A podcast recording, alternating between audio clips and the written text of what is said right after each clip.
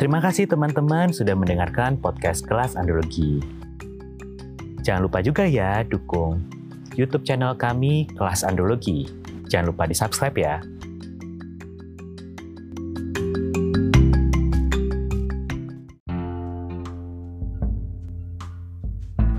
Oke, nah sekarang kita bahas mengenai kira-kira apa sih yang perlu dipersiapkan saat perencanaan kehamilan, gitu ya? Ya. Oke, misalnya saya akan bahas, oke sudah menikah ternyata satu tahun. Mm-mm. Nah, satu tahun saya akan bilang, udah oke udah mau coba program hamil, gitu ya. Saya periksanya apa saja. Kalau dari saya nih, gitu ya, pasangan yang sudah menikah satu tahun, hmm, baik laki-laki maupun perempuannya, gitu ya, baik wanita, laki-laki dan wanita harus periksa minimal kalau laki-laki Ya. Cek analisa sperma dua kali. Dua kali. Biayanya berapa sih? Dua kali cek analisa sperma itu sekalinya itu ada ber, iya range ya, Hmm. iya. Kalau di Jogja, kita ngomongin di Jogja ya, karena Hmm. kita Ya. domisili di Jogja itu 150 hingga 450 ribu. Kali dua berarti sekitar 300 sampai 900 ribu, betul ya? Ya. Tuh. Nah, itu yang standarnya, pemeriksaan standar. Itu harus dilakukan ya pas tenggak waktu itu. Oke, satu tahun nikah periksa. Yang laki tadi, laki-laki tadi dua kali pemeriksaan analisa sperma. Kalau yang wanita harus konsultasikan ke dokter kandungan, Hmm. SPOG. Periksa apa aja? USG transvaginal. Pasti akan ditanya gimana siklus mensnya, teratur atau tidak. Lalu akan periksa USG transvaginal, USG dalam. Nah, itu kisaran rata-rata sekitar 125 sampai 400 ribu juga. Itu biasanya dua kali juga. Sambil dihitung, Pak, kira-kira Hmm. Tuh, tuh saya orat-orat ini. Orat-orat ya. Itu kira-kira berarti 150 sampai 400 kali 2 ya 300 sampai 800 ribu. Betul ya? Ya, benar-benar. Oke, itu yang standar. Mm. Kira-kira itu gimana? Kalau mereka yang seda- eh, sudah menikah terus merencanakan untuk promil Mm. di setelah satu tahun Setelah menikah itu ya. bisa nggak sih Pak? Gitu. Dari awal di kira-kira harus persiapan berapa? Berarti Pak itu dalam artian mereka sudah sudah cek ya, Dok ya? Sudah cek. Ya, sebenarnya belum, belum sebenarnya gini kan harusnya direncanakan dari pas awal, menikah, gitu ya. itu itu kan lebih baik. Awal menikah. Kira-kira oke. Setuju. Misalnya teman-teman mana kok belum punya belum hamil-hamil, belum isi-isi. Ya, ya, ya. Tenang, saya sudah merencanakan Nah, itu. setahun. Syukur-syukur sebelum itu sudah hamil.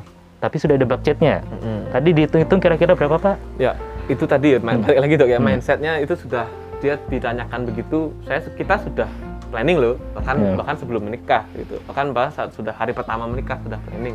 Hmm. Nah itu itu mindset yang bagus sih kalau sudah Hmm. mulai seperti itu. Lalu sekarang tadi hitung hitungannya eh, dari analisis pria Hmm. ataupun eh, suami atau istrinya.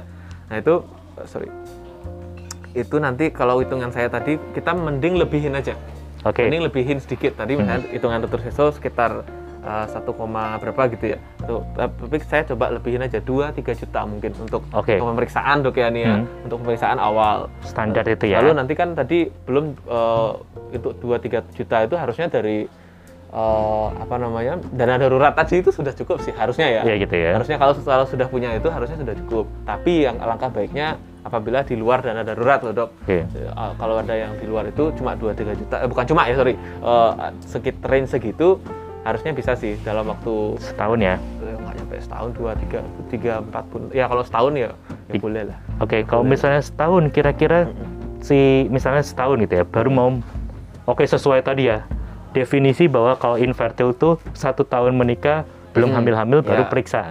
Nah, berarti kalau misalnya tadi kisaran 3 juta per bulannya kira-kira harus menyisihkan berapa? Hmm, kalau cuma 3 juta kalau untuk awal ya ini Hmm. ya mungkin ya sekitar tiga ratus ribu eh, per bulan sudah cukup. Oke, 300 ribu ya, Untuk, saya 250 per- untuk cek ya dok nih ya, 250 sampai 300 ribu ya, berarti 300 ribu. Oke, nyelengin ya dari pas hari pertama sudah menikah, nyelengin 250 tiap bulan. Harusnya itu tercapai untuk periksa tok. Kalau misalnya memang worst case satu tahun belum hamil-hamil, betul ya? ya, ya. Oke, oke satu tahun nikah itu untuk yang tahap awal sih. Itu disimpannya di mana Pak? Iya. Kalau yang yang penting bisa di, yang penting bisa ditarik aja. sih. Liquid Sebenarnya ya. apa pun instrumennya, Hmm. karena ini keingin eh, karena ini bukan jangka yang relatif panjang ya dok Iya. ya harus diakui ya dok ya. Ini bukan jangka waktu yang relatif panjang karena usia kan ada batasnya untuk Hmm. untuk hamil juga untuk untuk untuk punya anak itu ada Betul. batasnya. Eh, mungkin kita ambil saja amannya Hmm. di instrumen investasi yang eh, liquid atau yang bisa mudah untuk cair diambil uangnya. Tabungan bisa ya? Tabungan bisa, tapi kan bunganya kecil dok ya harus kita Oke. akui bersama. Hmm. Mungkin paling tidak eh, deposito juga kadang kan eh, setahun ada ya deposito. Tapi kalau misal gini, kalau misal saya 250 kan nggak nyampe buat Iya, deposito. makanya untuk awal itu kan mungkin kan kita Hmm. ngomongin yang untuk cek pertama ya dok ya setahun itu mungkin tadi dicelengin aja dicelengin dicelengin ya dicelengin di tabungan misalnya gitu ya Bikin itu ya, kasih toples-toples, masukin Nah, iya, sebulan nggak apa-apa. 250 yang ya. penting disiplin aja sih sebenarnya Oke, betul. Yang penting disiplin kunci utamanya ya. entah nanti misalnya kan tadi dokter bilang setahun misalnya belum eh, hamil tapi ternyata sebelum setahun sudah hamil ya kan bisa untuk yang lain Oke, gitu. betul ya. Betul, betul, betul. Oke, jadi sebenarnya kalau saya bilang berarti celengan 250 300 ribu per bulan gitu ya. Itu dikatakan cukup untuk kita perencanaan awal kita mau periksa Ya, setelah satu tahun Betul. menikah ya. Mm-mm. Nah, kalau misal worst case ternyata belum hamil. Nah, nah, terus ada lagi. Itu kalau dari ternyata konsultasi tuh gak terlalu mahal sebenarnya, gitu ya. Hmm. Yang mahal apa? Obat-obatan. nah itu Yang mahal adalah pemeriksaan lanjutannya, Ya. gitu ya. Pemeriksaan lanjutan memang biasanya kalau sudah tahu satu tahun menikah, gitu ya. Apalagi sudah dua tahun, biasanya dokter, saya pun akan lebih agresif, Hmm. gitu ya. Sebenarnya dikatakan punya golden period itu dua tahun kedua sampai tahun ketiga itu Hmm. masih bisa kita tunggu untuk hamil alami Hmm. dengan catatan dua-duanya nggak ada masalah. Tapi kalau misalnya ternyata ada masalah pas satu tahun menikah ditemukan masalah baik laki-laki maupun perempuannya, kita harus pemeriksaan lanjutan. Hmm. Nah, pemeriksaan lanjutannya apa? Ini yang akhirnya menguras dompet, Hmm. Pak. Hmm. Nah, kalau laki-laki bisa pemeriksaan hormon. Pemeriksaan hormon itu lumayan, satu setengah dua juta. Hmm. Lalu yang wanitanya biasanya akan pemeriksaan HSG, Hmm. hysterosalpingografi. Lihat ada masalah nggak di organ reproduksinya, lalu ada nggak masalah di saluran telurnya, buntu atau tidak. Ternyata bagus laki-lakinya. Wanitanya mensnya juga rutin. Buntu ya kapan bisa ketemunya? Nggak bisa ketemu sel telur sama sel sperma. Nah, pemeriksaan HSG itu kisaran sekitar 500.000 sampai Oke. 1 juta periksa. sekali periksa dok gitu. Hanya sekali periksa kok. Nanti diulang kalau 22 tahun. Biasanya kita akan diulang sama dokter kandungan diminta ulang. Pembaruan data. Hmm. Tapi kalau laki-laki hormon saja tadi ya itu sekitar satu setengah juta gitu ya. Eh, wanita HSG sekitar 500 sampai 1 juta. Hmm. Mungkin ada tambahan biasanya juga disuruh periksa hormon juga pihak Hmm. wanita. Mungkin sekitar 2 juta.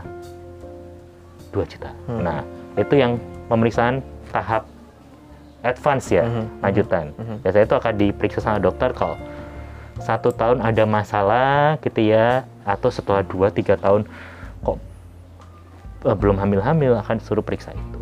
Nah, kalau dihitung-hitung bisa sudah mulai insecure tapi sebenarnya uh, yang harus diakui adalah bahwa tergantung pemeriksaannya dok ya tergantung hasil pemeriksaannya sebetulnya Iya, betul. ini semua ya Hmm. nanti angka-angkanya berapa jadi apa pun yang angka yang keluar nantinya Hmm. disiapkan mentalnya dulu mindsetnya dulu Betul, bahwa, betul. Bahwa Udah niat- bicara angka ini udah susah Iya. ya. Kalau jadi kalau misalnya makanya saya ingat saya bilang di awal kalau kita udah ngomongin uh, uang terkait dengan kesehatan itu pasti akan muncul uh, dilema banyak hal, dilema banyak hal. Apalagi terkait dengan keinginan, keinginan, keinginan yang paling salah satu yang paling hakiki ya, yang paling yang paling banyak yang paling banyak di, diinginkan pasangan gitu selama yaitu uh, ke sana arahnya gitu. Semoga uh, semoga de- di konten ini menjadi lebih aware gitu ya, lebih sadar bahwa oh ternyata seperti ini. Tapi bukan malah menge- Mengecilkan mengecilkan ya, mana, tapi ya. tapi di sini adalah Harus ini dong, berarti harus oke, ternyata biayanya nggak sedikit Iya, gitu ya. heeh. Ada step-stepnya. kita harus mempersiapkan itu semua. Itu worst case ya. dan itu sebenarnya sejalan dengan eh, tanggung jawab ya dok ya mungkin ya. Hmm. karena dengan tanggung entah, entah bagaimana prosesnya punya anak gitu ya, Hmm. itu kan tanggung jawab tuh Dok. Betul, tanggung betul. jawab anak itu kan tanggung jawab ya Betul, betul. tanggung jawab Amanah. amanah ya betul amanah itu jadi kan itu seiring berjalan sebenarnya amanahnya itu ya memang harus seperti itu harus disiap apa pun yang muncul Hmm. siap gitu ya oh ternyata kondisi saya dan su atau suami entah siapa harus siap berdua menghadapi bukannya malah berantem ya akhirnya nggak jadi apa-apa kan gitu ya. nah itu itu satu dulu ya tadi balik lagi ke hormon tadi Hmm. mungkin eh, kalau udah seperti itu kita mungkin bisa ambil ininya dok eh, kasus-kasusnya mungkin beberapa mungkin susah ya karena Hmm. eh, bervariasi banget ya dok ya Benar, pasti ya tiap orang beda-beda, Oh, tiap orang. individu. tapi untuk yang tadi pemeriksaan awal kan kita agak gampang karena memang ada Pemeriksaan standar itu. standar gitu ya Kalau nggak ada masalah, gampang saya bilang ya. Iya. Perbaikan gaya hidup. Nah itu perbaikan gaya hidup mungkin yang gemuk Mm. turunkan berat badan misalnya kalau suami istri menggemuk bersama mengurus bersama gitu ya Iya, iya, iya. olahraga bareng misalnya yang rokok ya jangan ngerokok Ya. gitu ya Mm-mm.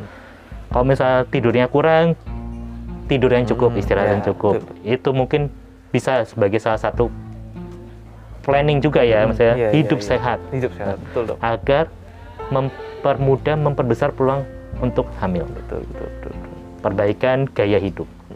Itu yang pertama ya. Terus kalau misalnya dok, vitamin juga mahal. oh oke Oke, kalau misalnya untuk ini ya, yang budget minimal budget gitu ya, Hmm. minimal budget. Saya bilang vitamin kok yang laki-laki bisa kok vitamin C, Hmm. vitamin E, itu yang standar sih.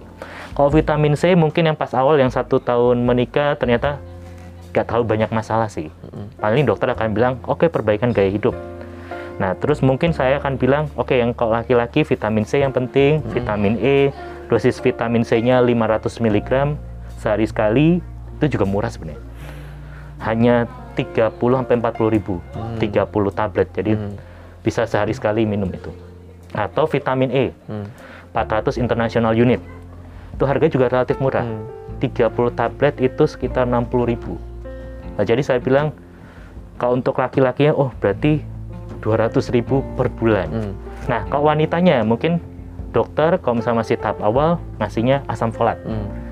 yang dosis 400 mikrogram. Yaitu harganya sekitar 30 sampai 40 ribu per 30 tablet untuk satu bulan.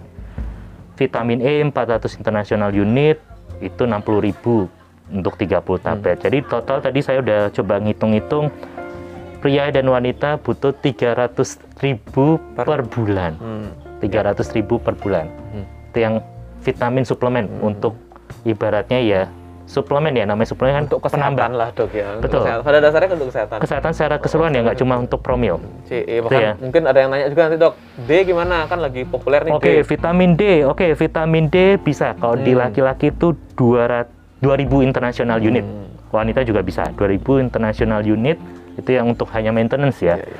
Itu harganya eh, dengan dosis itu tiap hari paling 120.000 ribu. Hmm. Berarti tadi lumayan ya, 420.000 ribu per Iya, bulan. Iya iya iya. iya. Katakanlah 500.000 ribu. Hmm, hmm, hmm. Iya, iya. 500 ribu. Nah, kalau celengan berapa tuh? Ya tapi kan untuk kesehatan juga. Oke, ya. 20 ribu per ini ya, 20 ribu. Kadang kan yang populer itu eh, istri yang menabung asam folat gitu dok ya. Menabung asam folat ya. Nah, kan itu sering saya dengar juga kan Hmm. istilah-istilah itu. Tapi sedangkan laki-lakinya nggak pernah ada Hmm, ini, tetap ada- gitu ya. nggak pernah ada yang ditabung ya dok ya. Itu. ya itu kan eh, jadi eh, fakta baru dari dokter Heso, dua-duanya harus hidup sehat dok ya. Betul, betul. Dua-duanya harus hidup sehat dan nanti eh, entah caranya eh, dengan multivitamin dan lain sebagainya. Nah itu sebenarnya masih relatif terjangkau Hmm, sih sebenarnya ya. Tadi kita hitung-hitung berapa ya, Pak? Kurang Ah, lebih 400 500 ya mungkin dok ya. 400 500. Oke, oke 500 kita ya. bilang misalnya 500 ribu 500.000. untuk per bulan Per untuk bulan suplemen. loh. Per hari murah loh itu kalau dibagi. Berapa itu berarti ya? Nggak nyampe 20 ribu ya? 20 ribu loh. Paling 15 ribu ya? Iya, 15 ribuan per hari. Heeh. Jadi nanti ada pos-posnya. Celengan satu buat konsul androlog dan SPOG. iya, iya. Jadi kan Ini buat vitamin. sekali makan sekarang kalau di Jogja berapa? 15 20 ya? ya sampai 20, sekali makan itu ya. 15 20. Ya itu kan 500. sama dengan sekali makan. Tapi Ya. kan memberi makan apa istilahnya mikro mikronutrien ya benar ya Iya mikronutrien, jadi kan eh, nutrisi lah ya, nutrisi mikro lah ya. sedangkan yang kita makan sehari-hari kan untuk yang besar besar untuk yang ininya makronya kan Iya. gitu ya Mikronutrien. Saya sampai ingat di salah satu rumah sakit tuh Mm-mm. ada slogan baru. nah itu Jangan lupa jajan vitamin. nah itu kan benar 15.000 ribu per hari loh dok jajan berapa coba iya ya. Iya ya, daripada Oh. kita ke kedai kopi gitu. Nah, iya. nah kopi nanti beda lagi nah. Iya, nanti beda lagi.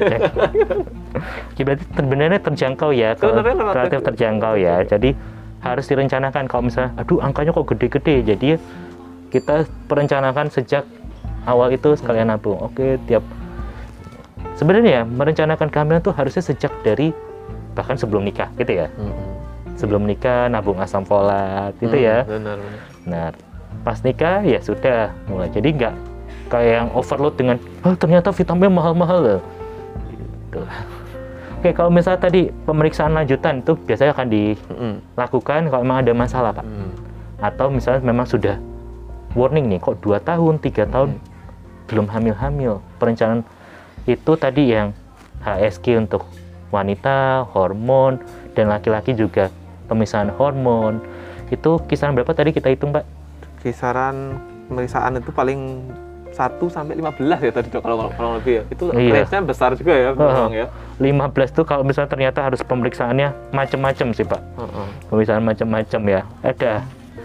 Dan itu bisa dicapai sebenarnya kan dari satu tahun nikah terus oke ternyata ada masalah. Kita bisa sampai dua tahun mungkin ya. Jadi dua tahun atau tiga tahun misalnya ya. Jadi dari start bulan ke-12 pernikahan sampai bulan ke-36 Hmm. misalnya oke ternyata dari kondisi keuangan kita kurang oke nih Hmm. gitu ya kita Hmm. harus nabung dulu nanti Ya. baru periksa eh, lebih lengkap pemeriksaan lengkap tadi yang lumayan banyak tuh 15 juta itu Ya, ya kita itu ya hitungan Mm-mm. ini ya 15 juta kira-kira per bulan harus berapa berarti pak? Berarti tapi kalau untuk mengetahui dia butuh apa aja itu Dok, kan cukup dengan yang pertama itu ya. Betul, tapi kan kalau kadang-kadang perlu pemeriksaan Oh, perlu lebih lanjutan. pemeriksaan lanjut. Kalau Nah. pemeriksaan lanjutan itu berarti ada tambahan lagi ya selain itu di luar hormon dok. Di luar hormon? Laki-laki mungkin USG, Hmm. USG juga bisa, Ah, iya. USG, dulu berarti. ya USG belum. USG itu sekitar 500.000 sampai 1 juta. Hmm. 500. Tapi sebenarnya kalau saya bilang 15 juta itu mungkin all bisa ya. All bisa hormon tadi hormon untuk yang perempuan mungkin sekitar 2 juta. Mm-mm. 2 juta 3 juta. Mm. Laki-laki sekitar 2 juta. 5 juta. Eh, lalu HSG Mm-mm. paling tinggi sekitar 1 juta. Mm. 6 juta gitu ya. USG mungkin tambah Mm. 1 juta. Jadi sekitar 7 juta. Mm-mm. Nah, kalau misalnya ternyata ada masalah, mungkin kita tambah ini kayak tadi kita hitungnya 15 juta itu kalau misalnya memang perlu multivitamin yang Oh advance. iya, nggak apa dok. Kita lebihin aja dok. Mending lebih daripada Oke. kurang. Karena kita berencana, mending lebih. Kalau Oke, misalnya nggak nyampe segitu, sisanya bisa untuk apa? Nanti berikutnya kan setelah anak apa dok? Ada lagi kan? Oh iya. Tabungan pendidikan dan sebagainya kan masih panjang ceritanya. Ya. Gitu. Nah, kalau misalnya untuk yang multivitamin advance gitu Hmm. ya, biasanya kalau ke dokter nih, Mm. Kalau saya ngasihnya multivitamin yang standar vitamin C, vitamin E, ya itu bisa bisa di rumah kok gitu Iya. ya. Saya akan kasih yang advance gitu ya. Memang yang terbukti lebih baik daripada yang standar tadi. Mm. Kalau saya biasanya ngasih astaxanthin. Mm. Astaxanthin 4 mg sehari dua kali. Jadi sekitar 8 sampai 12 mg. Itu saya hitung-hitung kisarannya per bulan butuh 400 ribu. Mm. Itu ya astaxanthin. Atau kadang saya kasih koenzim Q10 100 mg itu ya. Obatnya ada yang 100 mg, dosisnya 100 sampai 300 mg. Kok paling rendah mungkin 100 mg, hitungannya hanya 300 ribu per 30 tablet. Tapi kalau kita tengah-tengah nih 200 mg harian itu 600 ribu untuk sebulan.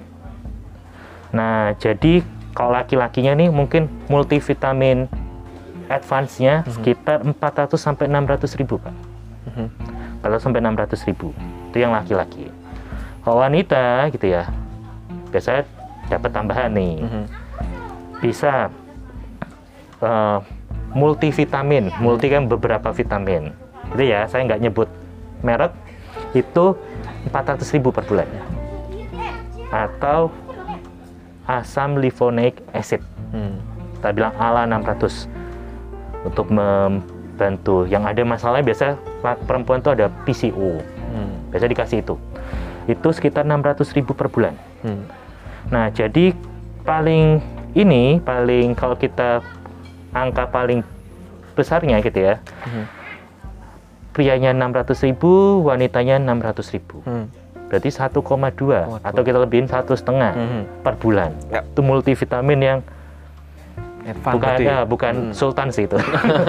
Tapi kan tadi sebelum ketahuan dia harus mengkonsumsi itu kan harus cek itu dulu dok ya tadi ya. Betul. Cek hormon, cek apa lagi tadi? Betul, cek hormon, Oh.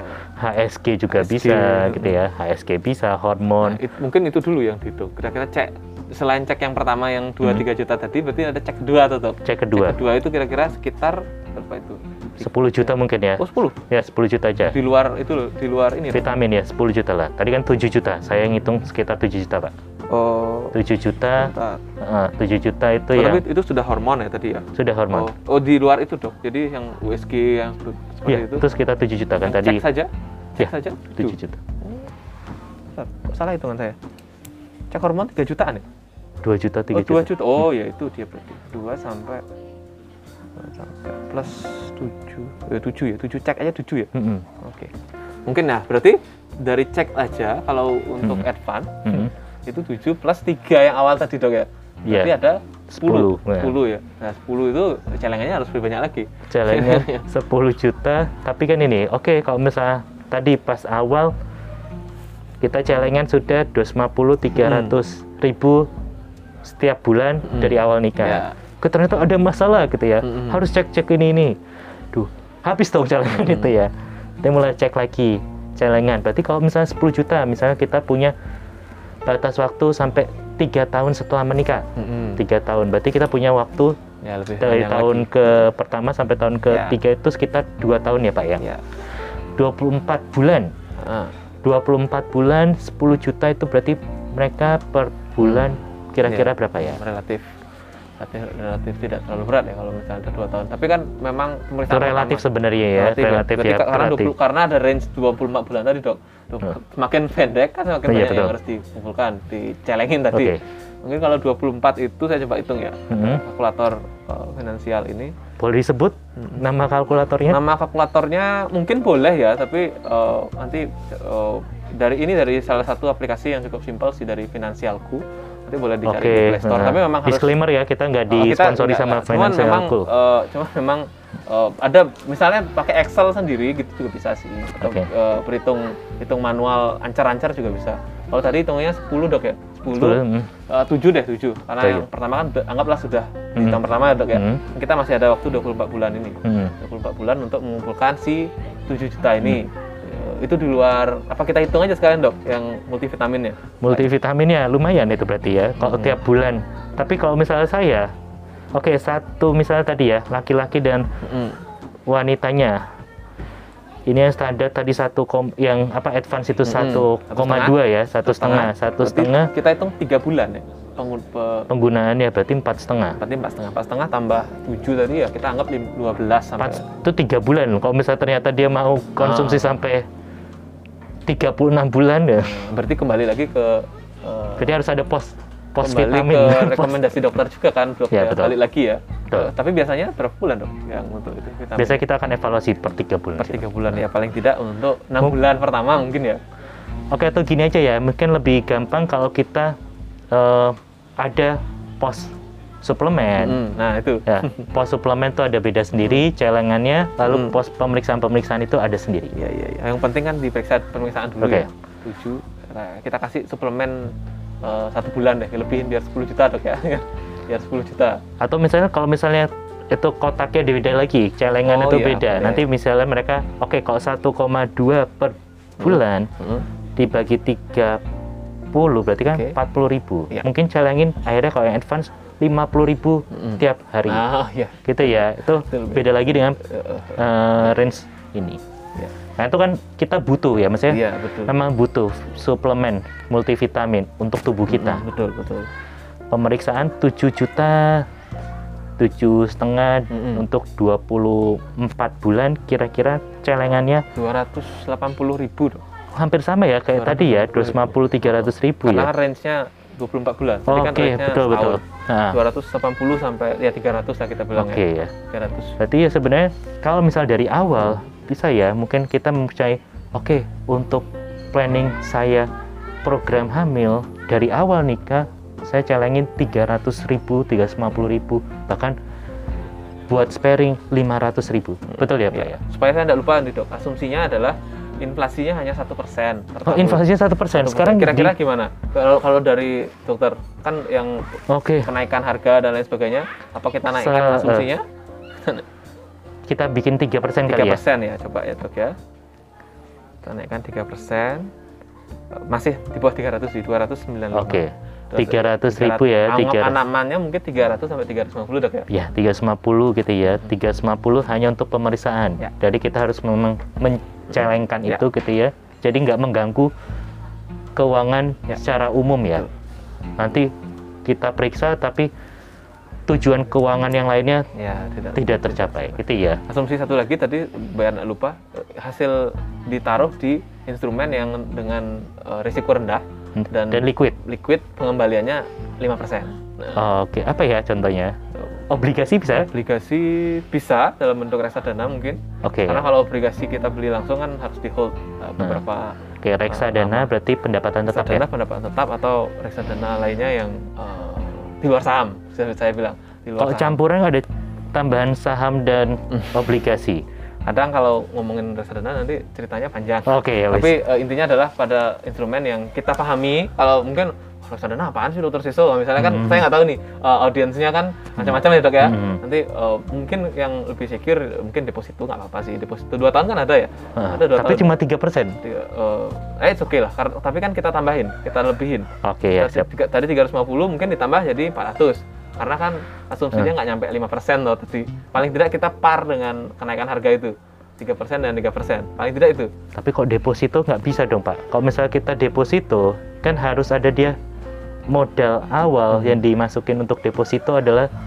misal minimal Iya 10 sih, juta minimal Nah, kalau saya itu ya. eh, akhirnya tabungan atau reksadana sih iya, sebenarnya yang paling reksadana. ya mungkin belajar reksadana Oke. nanti kalau mau belajar "Oh, reksadana apa ya nanti Ah. pelajari di banyak, banyak di banyak tempat bisa Banyak tapi tempat. intinya adalah reksadana yang eh, Low dia risk liquid, ya. liquid dan Low risk ya, low ya. risk yang Oke. risikonya rendah dan dipahami loh dipahami ya Hmm. eh, apa instrumen investasi apa pun itu dipahami Oke, itu ya. Jadi ternyata harus kita pisahkan ya Oh, Pak dipisahkan, antara suplemen gitu ya, karena itu kan akan dikonsumsi terus, Mm-mm, iya. gitu ya, Mm-mm. dengan yang pemeriksaan-pemeriksaan. suplemen tuh mungkin sama tadi kalau kalau analoginya seperti makan hari atau snack Hmm, kan hmm. itu berarti tiap hari itu seperti kebutuhan basic Lima, kan gitu. oke, ya. lima puluh ya. ribu tiap hari gitu ya. Kalau ini untuk advance, kalau yang tadi standar mungkin hanya 15.000 ribu Hmm, atau 20.000 ribu. Cukup. Ini dikalikan dua, gitu ya. Oke, karena ternyata bisa kita tabung kok untuk suplemen itu bukan hanya untuk perencanaan kehamilan atau promil, tapi Ya. untuk kesehatan kita secara Yap. keseluruhan. betul Kalau ternyata kalau periksa-periksa aja gitu ya, pemeriksaan kesuburan, tadi ternyata 300-350 ribu kalau kita celengin tiap bulan itu bisa meng, ya affordable lah ya. Udah, udah.